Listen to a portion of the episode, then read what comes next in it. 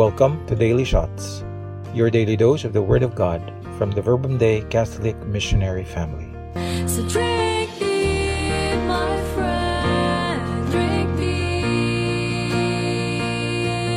from the abundance of this rain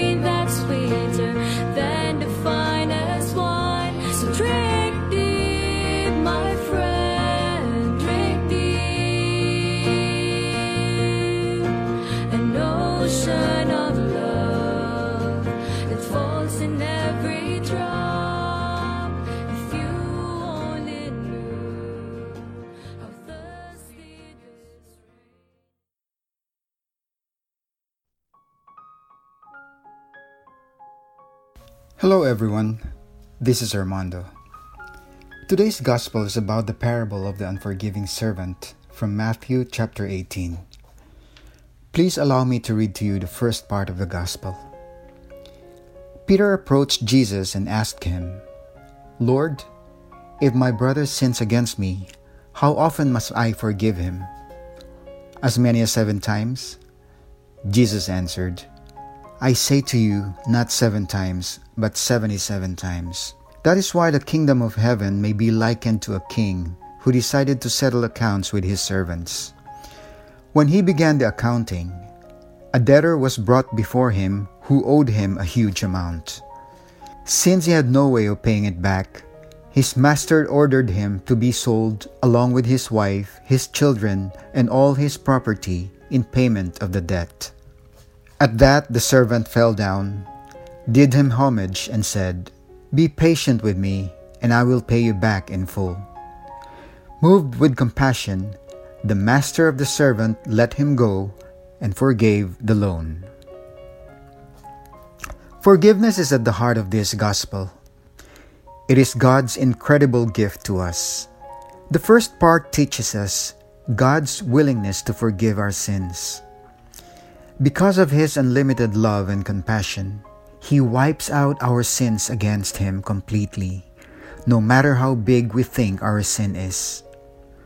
We all have sinned. Like the servant in the parable, we beg to God for forgiveness because it is one of our deepest needs. Now let me continue the second part of the gospel. When that servant had left, he found one of his fellow servants who owed him a much smaller amount. He seized him and started to choke him, demanding, Pay back what you owe. Falling to his knees, his fellow servant begged him, Be patient with me and I will pay you back.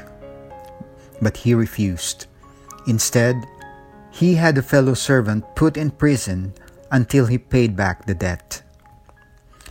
Now, when his fellow servants saw what had happened, they were deeply disturbed and went to their master and reported the whole affair.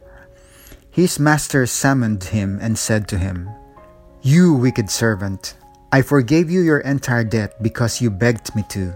Should you not have had pity on your fellow servant as I had pity on you? Then, in anger, his master handed him over to the torturers until he should pay back the whole debt. So will the Heavenly Father do to you, unless each of you forgives his brother from his heart. When Jesus finished these words, he left Galilee and went to the district of Judea across the Jordan. In the second part of the parable, the forgiven servant missed the king's message for not forgiving the other servant who owed him a very small amount compared to his debt. He received forgiveness but wasn't grateful for that gift and saw no need to pass it on. Sometimes we are like the forgiven servant who became unforgiving. We receive God's love and forgiveness, but we tend to be critical in loving and forgiving others. We need to pay God's forgiveness forward. In Matthew chapter 6 verse 14, Jesus said, If you forgive others their transgressions, your heavenly Father will forgive you. But if you do not forgive others, neither will your Father forgive your transgressions. These are tough words from Jesus, simple and easy to understand, but a difficult teaching to follow. Just like what he said to Peter, he commands us to forgive, not seven times, but 77 times. Why is it a challenge to forgive? I had a coworker before who shared to me that there was a time that she could not pray the prayer that Jesus taught us, the Lord's Prayer, especially the part, Forgive us our sins as we forgive those who sin against us. It all started when her older brother, who was close to her, died from a tragic accident. He died on the spot when a jeepney driver hit his motorcycle while he was driving.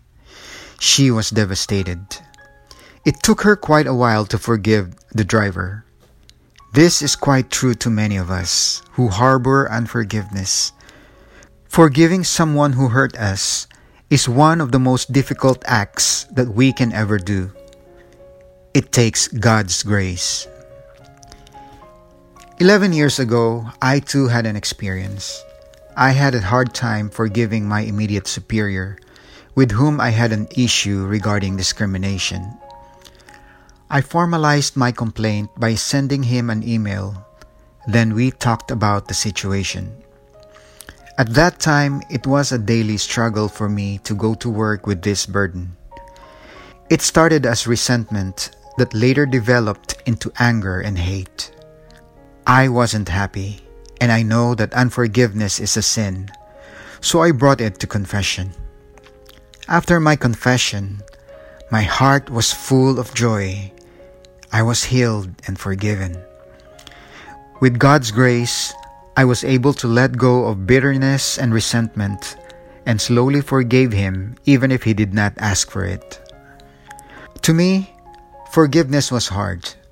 It's a process not just a one time act. But with God's grace, He made it possible for me to forgive from the heart. Jesus Himself experienced denial not once, but thrice by one of His closest friends, Peter.